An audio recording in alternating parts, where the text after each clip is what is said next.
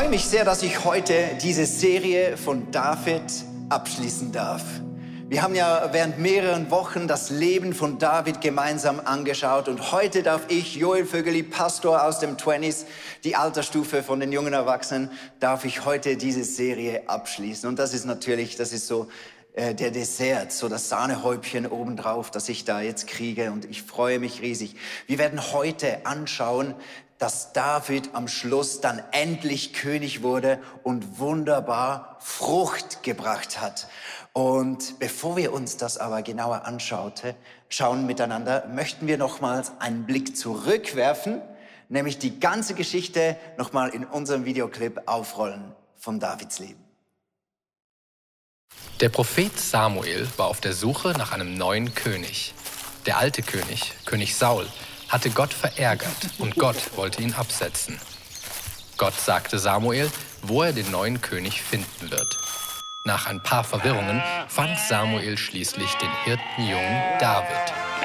Er war ein gut aussehender junger Mann mit rötlichen Haaren und schönen Augen.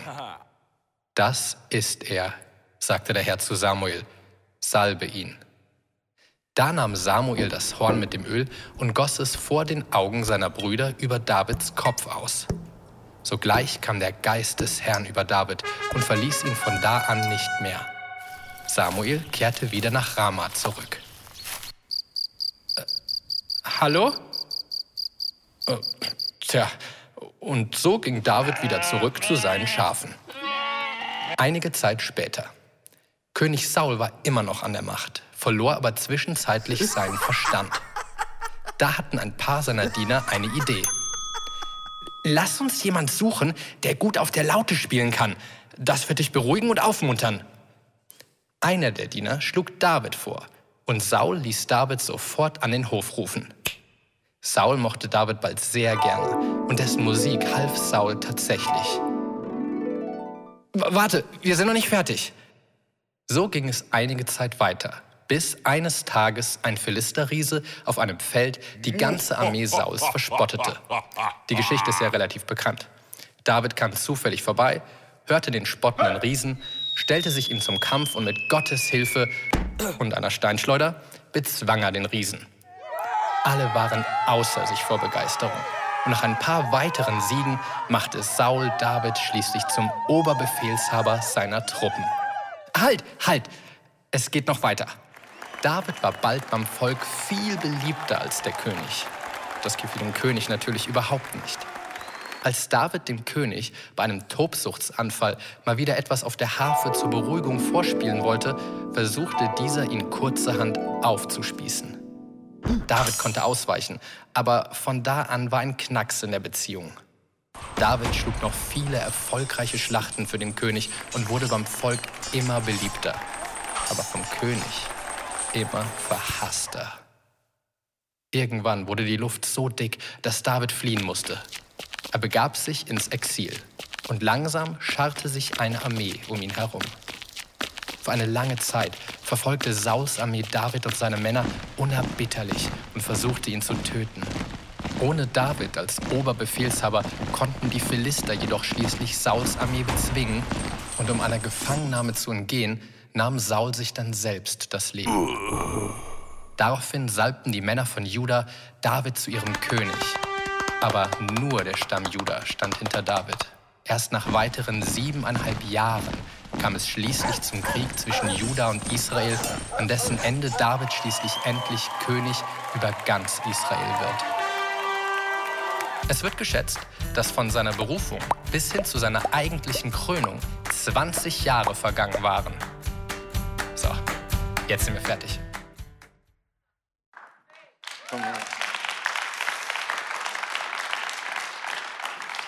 20 Jahre sind vergangen, bis David König wurde über ganz Israel. Das ist eine lange Zeit, einfach eine mühsame Zeit.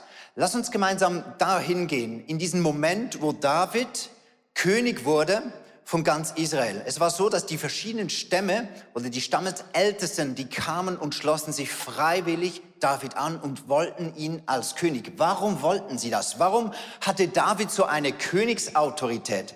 Lass uns da schauen im 2. Samuel 5, Vers 2. Das sagt einer der Stammesältesten schon damals. Schon damals, als Saul noch König war, bist du es gewesen der Israels Heer im Kampf geführt und siegreich wieder zurückgebracht hat. Und zu dir hat der Herr gesagt, du bist der Mann, der mein Volk Israel weiden soll, wie ein Hirte seine Schafe. Das haben wir doch schon irgendwo mal erlebt, ein Hirte, oder? Dich habe ich zum neuen König über Israel bestimmt. Ich liebe diesen Bibelvers, weil er bringt vieles wieder vor in dem Moment, als David seine Autorität als König, als da die Frucht hervorkam als Baum, da war die Rede davon, dass du jetzt König wirst, hat damit zu tun, hat mit dem ganzen Weg zu tun. Und das ist ein geistliches Prinzip für unser Leben. Darum ist der David so eine wunderbare Geschichte. Weil auch in unserem Leben, unsere Autorität, die wir haben in dem Bereich, wo wir sind, hat angefangen, dass Gott uns pflanzen konnte dass Gott einen Samen in uns hineingelegt hat.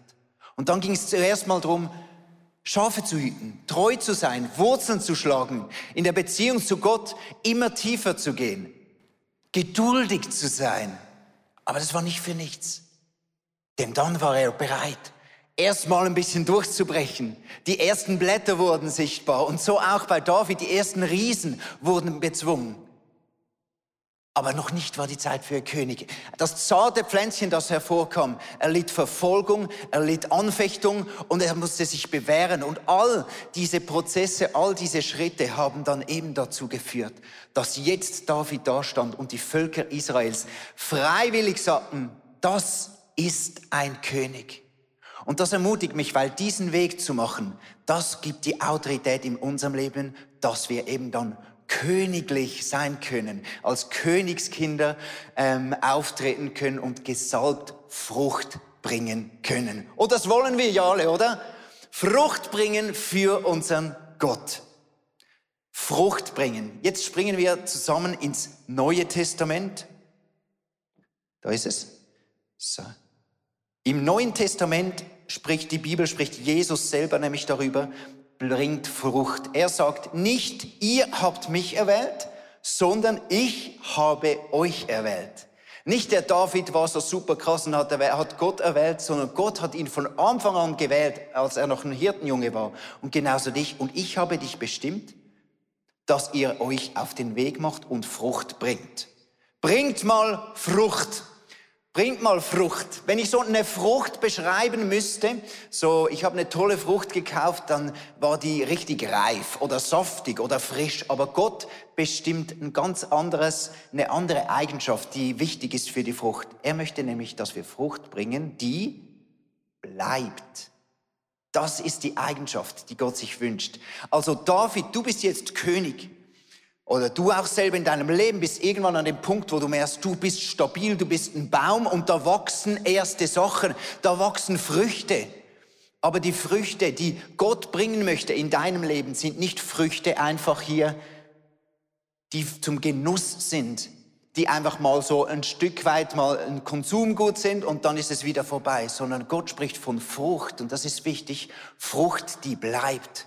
Dein Leben ist dazu bestimmt, dass du Frucht bringst und Dinge tust und Dinge in Dinge hineinstehst, wo Frucht entstehen kann, die bleibt, die ewig dann bleibt.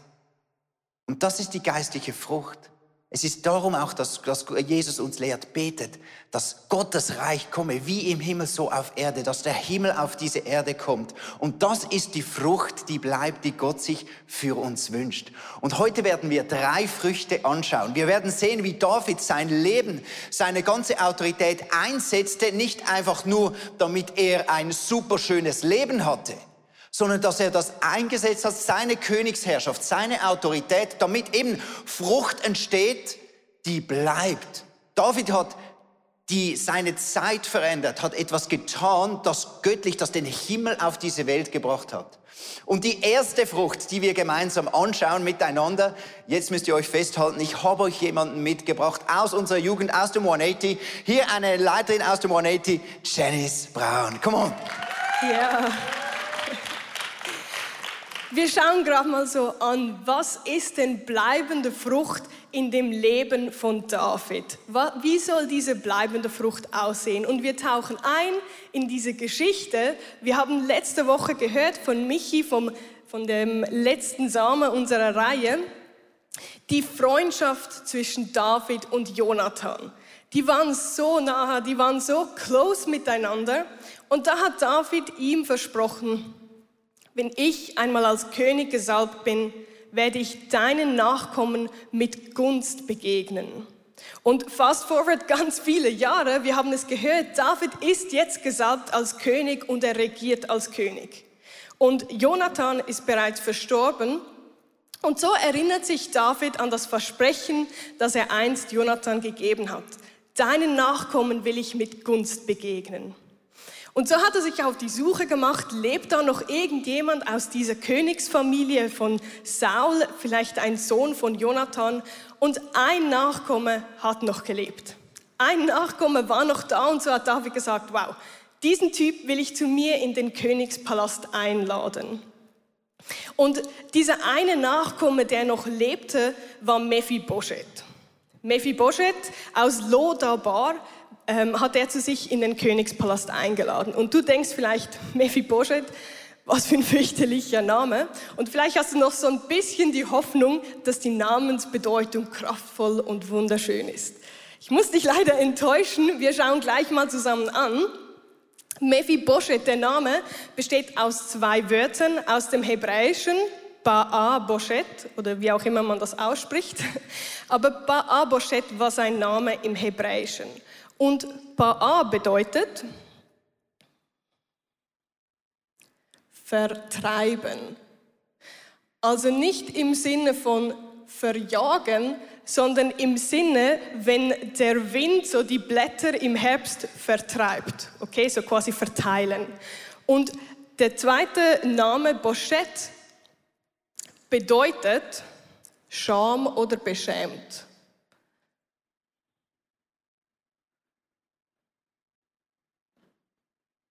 Beschämt. Und ich weiß nicht, was dein Name bedeutet, aber ich bin froh, heiße ich nicht der Typ, der die Scham vertreibt oder verteilt. Und er hat in Lodabar gewohnt. Lodabar ähm, heißt auch übersetzt keine Weide und wird sinnbildlich immer wieder für Trostlosigkeit gebraucht.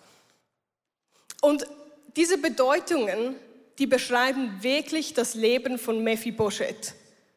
Mephibosheth ähm, ist als Kind gestürzt, als er flüchten musste und ist, war seit diesem Zeitpunkt an, als er ungefähr fünf Jahre alt war, gelähmt. Und er lebte an diesem trostlosen Ort und hat vermutlich darauf gewartet, bis er eines Tages einfach stirbt. Und jetzt lädt ihn David ein und Mephibosheth, es, es ist so beschrieben, ähm, er, er, lässt sich zu Boden fallen oder er, er liegt am Boden vor David und sagt, was willst du mir schon tun? Ich bin nicht mehr wert als ein toter Hund. Und David hat ja das Versprechen gemacht, ich will ihm mit Gunst begegnen. Und jetzt lass uns mal schauen, wie, wie soll so ein großer König einem solchen Mann mit Gunst begegnen? Was heißt das? Und in der Bibel lesen wir im 2. Samuel 9,7, lesen wir, dass David zu Mephibosheth sagte, hab keine Angst, ich will dir Gutes tun.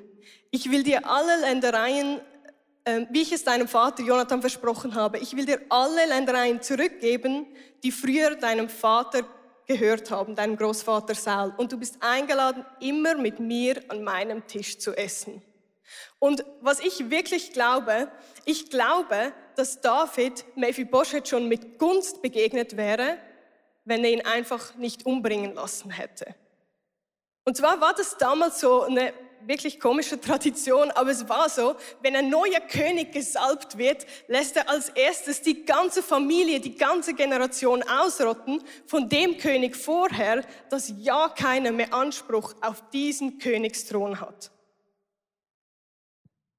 Aber David sagt nicht, Mephibosheth, du darfst am Leben bleiben, sondern er sagt, hab keine Angst. Ich will dir Gutes tun. Ich will dir alle Ländereien zurückgeben, die früher diesem Großvater Saul gehört haben, der Saul, den ihn mehrfach versucht hat umzubringen. All das Land will ich dir zurückgeben. Und du bist eingeladen, immer mit mir an meinem Tisch zu essen. David hat sich wirklich entschieden, die Extrameile zu gehen. Er hat sich wirklich entschieden, eine Frucht zu sein für Mephibosheth. So eine frische Frucht, so knackig wie dieser Apfel. Er hat sich entschieden, sich Mephibosheth zu verschenken. er hat sich entschieden, diese Frucht für Mephibosheth zu sein. Und das beeindruckt mich wirklich sehr, sehr stark. Wahre Barmherzigkeit, wahre Barmherzigkeit ist dieser Zeitpunkt, wo sich unser Herz öffnet für die Not von anderen Menschen, wo sich unser Herz dafür öffnet, für diese Menschen, die nichts für uns tun können, die nichts uns zurückgeben können, aber wir schenken ihnen diese Liebe und wir schenken ihnen wirklich etwas Gutes zu tun, weil sich unser Herz für ihre Not öffnet. Und mich beeindruckt es wirklich, es hat David einiges gekostet, als ihm barmherzig begegnet ist. Es hat ihn Aufwand gekostet, diesen Typ überhaupt zu finden. Es hat ihn Zeit gekostet, wenn ich mir vorstelle, jeden Abend mit jemandem Nacht zu essen, der einfach ähm, irgendwie ein hoffnungsloser Typ ist. Nur schon eine Woche lang will mich das so viel kosten. Und er hat gesagt, du bist jeden Tag eingeladen. Er hat so viel Aufwand betrieben. Und es hat ihn sogar sein Vermögen gekostet, weil er gesagt hat, ich schenke dir das Land zurück. David hat sich entschieden, diese Barmherzigkeit wirklich zu leben und nicht nur ein Versprechen zu halten.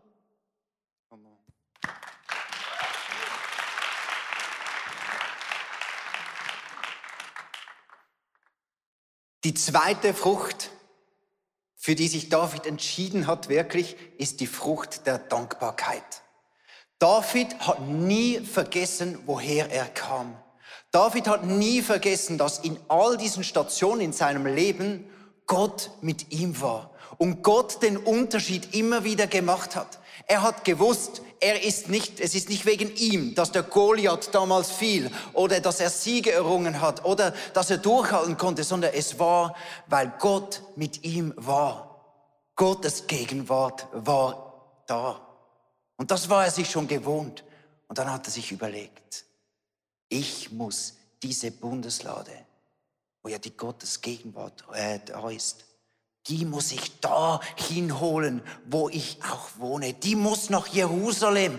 Die muss ins Zentrum meines Königreichs. Und er wollte diese Gegenwart hinholen, dahin mitten ins Zentrum. Wir lesen das zusammen David ließ mehrere Häuser für sich in der Stadt David bauen. Er bestimmte auch einen Platz für die Lade Gottes und ließ dort ein Zelt für sie aufstellen. Und dann ordnete er an, niemand darf die Lade Gottes tragen, außer den Leviten.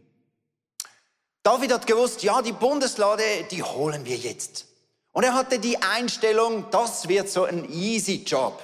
Ein paar Leviten, die tragen da die Bundeslade hin und dann können wir sie hier schön da äh, reinstellen. Und er hat sich ein bisschen getäuscht und das hat mich erinnert ein bisschen. Ich dachte so, früher so Anfang 20 habe ich so gedacht, jetzt bin ich noch ein paar Jahre so richtig on fire für Jesus und dann irgendwann wird dann mein Glaube schon zum Selbstläufer. Dann wird es dann automatisch, dass ich Gottes Gegenwart erlebe und dass ich die Bibel aufschlage und dass ich bete und dass ich in Zungen rede und dass ich prophetisch in Menschenleben rede und, und alles wird so ein Selbstläufer. Das kommt schon von allein. Und das war so meine Einstellung. Und ich glaube, David hat auch so ein bisschen gedacht, ja, ich habe jetzt ja schon, schon so viel, jetzt holen wir einfach da die Gottesgegenwart noch schnell da zu uns ins Zentrum, oder? Das geht schon. Vielleicht kennst du das auch, dass du in eine Beziehung oder in eine Ehe reinstartest oder du hast eine Familie und du denkst, ja, ich bin ja schon immer leidenschaftlich, jetzt, jetzt machen wir zusammen als Familie so mal Gottes Gegenwartzeit und du merkst, das ist vielleicht schwieriger, als du denkst. Oder sogar, wenn du eine Gruppe von Freunden bist oder eine Small Group, du bist zusammen und denkst, ja, wir sind ja alle, wir haben ja alle eine Beziehung zu Gott. Jetzt kommen wir zusammen und jetzt holen wir schnell Gottes Gegenwart rein und du merkst, manchmal ist es gar nicht so einfach, in seinen Alltag wirklich diese Gegenwart Gottes wirklich im Zentrum zu haben. Und so auch bei David. Der hat gedacht, komm, wir, wir stellen die da schnell auf einen Wagen, da müssen wir nicht so schnell tragen, können wir das ziehen. Und dann ist der Wagen über einen Stein gestolpert die Bundeslade hat Schieflage gekriegt und USA hat gedacht, ja komm, ich stoße dir da wieder ein bisschen zurück. Das war Schweizerdeutsch. Ich stoße die da wieder ein bisschen zurück. Und er hätte nicht gedacht, dass diese Gegenwart Gottes, diese Heiligkeit dazu führt, dass dieser Mann auf der Stelle tot war. Das hat, das hat alle ein bisschen geschockt. Sind wir ein bisschen zu leichtfertig mit der Gegenwart Gottes umgegangen? Machen wir lieber Finger weg. Es ist manchmal so schwierig, Gottes Gegenwart wirklich da hinzukriegen und dann, dann klappt es nicht und dann lassen wir sie lieber da. Und das hat er auch gemacht, hat sie dann in äh, Odem Ede, äh, Ede, ja genau da gelassen, an einem Ort. Und in diesem Haus plötzlich großer Segen ausgebrochen. Alles hat floriert, die Landwirtschaft und alles. Und David hat gesehen und hat wieder gemerkt, ich kann nicht ohne die Gegenwart Gottes im Zentrum meines Lebens leben. Ich brauche diesen Segen. Und auch wenn es mühsam wird, auch wenn es kein Selbstläufer ist, Gottes Gegenwart in deine Mitte zu holen, dann müssen wir halt die ganze Mühe uns machen. Und sie haben, David hat geforscht, wie hat man die Bundeslade transportiert mit den Leviten zusammen. Dann haben sie Schritte gemacht, ein paar. Jetzt müssen wir wieder ein Opfer bringen, Gottes. Es ist kostbar, diese Gegenwart Gottes. Dann machen wir wieder ein paar Schritte. Es ist ein langwieriger Prozess. Und wir opfern Gott wieder und wieder ein paar Schritte. Und dann opfern wir Gott wieder. Gottes Gegenwart ist das Kostbarste, das wir haben, liebe Freunde nicht das Selbstverständlichste, was wir haben. Amen. Gottes Gegenwart in unserer Mitte zu haben, ist aber auch etwas, das teuer manchmal ist, das Aufwand braucht. Weißt du, wie oft ich schon meine Bibelroutine wieder ändern musste, weil sie eingeschlafen war und ein paar, nach ein paar Schritten Bibel lesen, merke ich wieder, okay, ich muss wieder neu. Ich kaufe mir ein Tagebuch. Okay, dann geht das ein paar Wochen, dann muss ich wieder neu. Es ist wieder eingeschlafen. Ich muss wieder neu. Immer wieder neu das suchen, Schritt für Schritt, weil Gottes Gegenwart ist kostbar. Aber wenn sie dann da ist, dann lesen wir, als sie dann eingezogen ist äh, im, in Jerusalem. Doch als die Bundeslade des Herrn in der Stadt Davids getragen wurde, schaute Michael, die Tochter Sauls, aus dem Fenster. Sie sah, König David hüpfte und tanzte. Und sie verachtete ihn dafür. Aber der David war, wusste, dieses Ding ist kostbar. Und es fiel nicht einfach, fiel mir nicht einfach, Gottes Gegenwart in mein Zentrum zu holen. Aber das hat ihn leidenschaftlich gemacht.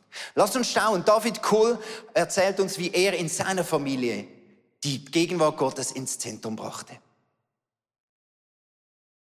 Ja, bei uns in der Familie Cool ist das so mit der Gegenwart Gottes. Es ist uns etwas sehr Kostbares, etwas, das eigentlich äh, so in den Alltag hineingewebt ist. Natürlich verbringen wir auch Zeit mit Gott alleine, aber uns ist es etwas, das uns eigentlich mega verbindet als Ehepaar und auch als Familie. Das zeigt sich zum Beispiel so, dass wenn ich ab und zu kriege so ein schweres Herz, eine Schwere auf dem Herz, das fühlt sich nicht so schön an und dann sage ich, hey, kannst du bitte für mich beten? Und ich könnte ja das auch alleine, aber wenn äh, Tanja dann für mich betet, dann geht es wirklich meistens sehr schnell und das verflüchtigt sich oder auch wenn wir äh, uns Sorgen machen oder Angst haben oder auch dankbar sind für was Gott tut, dann schicken wir diese Gebete direkt zu ihm rauf. Wir müssen da nicht eine Gebetszeit veranstalten, sondern das webt sich so in den Alltag äh, mit hinein. Das ist so ein Beispiel zum Beispiel. Wie ist das denn mit den Kindern? Ja, also mir ist es extrem wichtig, dass ich morgens, wenn ich äh, ein Kind noch erwische, bevor es zur Haustür rausgeht, dann ähm, bete ich für sie, dann ähm, spreche ich Gottes Gunst aus über ihr und ähm, einfach, dass die Liebe Gottes sie erfüllt, Beziehungen, Schutz über Beziehungen und ähm, Gelingen, ja, so das Gesamtpaket, das ein Kind eigentlich so braucht für den Alltag und ja, das sind so die kleinen Dinge, die ähm, massive Wirkung haben. Mhm. Ein anderes Beispiel wäre, wir äh, hören immer wieder auch Worship zu Hause. Und das ist auch für die Kinder etwas mega Schönes, weil äh, die sind ja in der Schule schon genug aktiv mit anderen Sachen beschäftigt und anderen Einflüssen. Und uns ist es wichtig, dass Worship-Musik und auch die Kirche sonntags ist so ein fester Bestandteil, wo wir sie immer wieder mitnehmen und, und uns üben, in diese Gegenwart Gottes einzutauchen. Und so ist es nicht einfach etwas Banales oder etwas Frommes, sondern etwas sehr Kostbares in unserem Leben, das wir aktiv und bewusst eigentlich platzieren.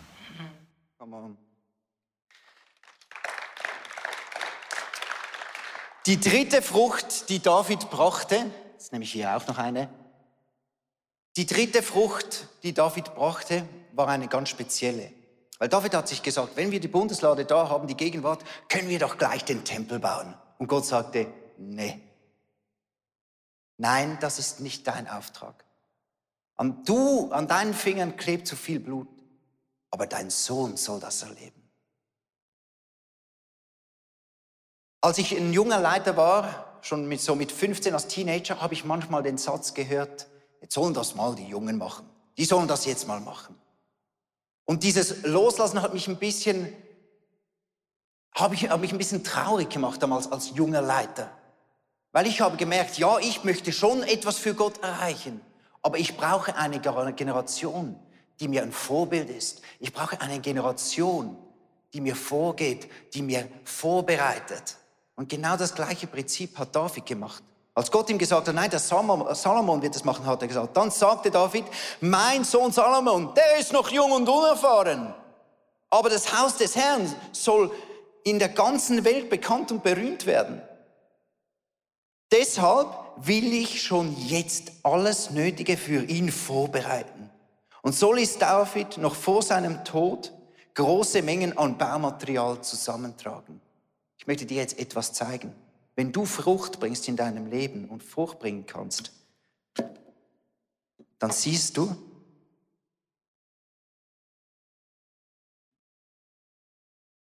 in deiner Frucht ist bereits schon der Samen drin für die nächste Generation.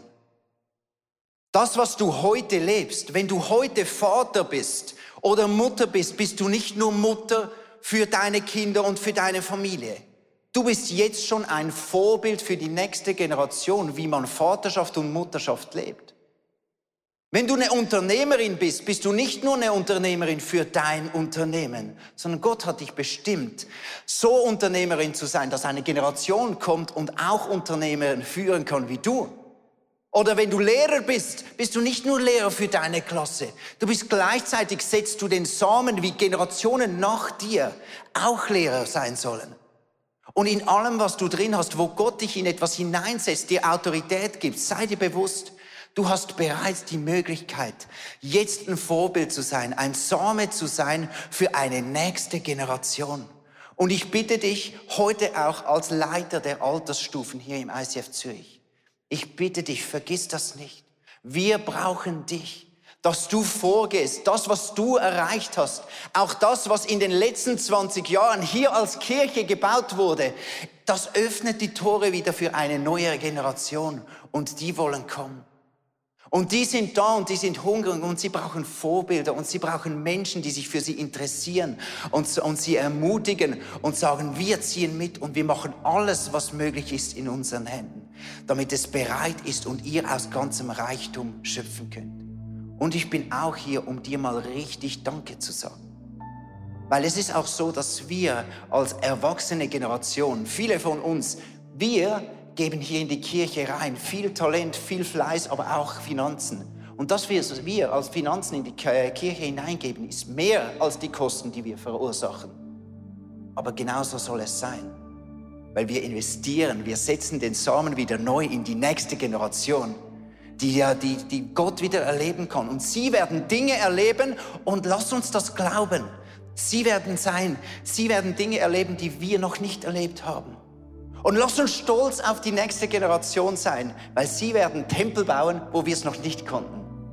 Und lass uns darum Frucht bringen, nicht nur für uns, sondern damit wir Samen haben für die nächste Generation.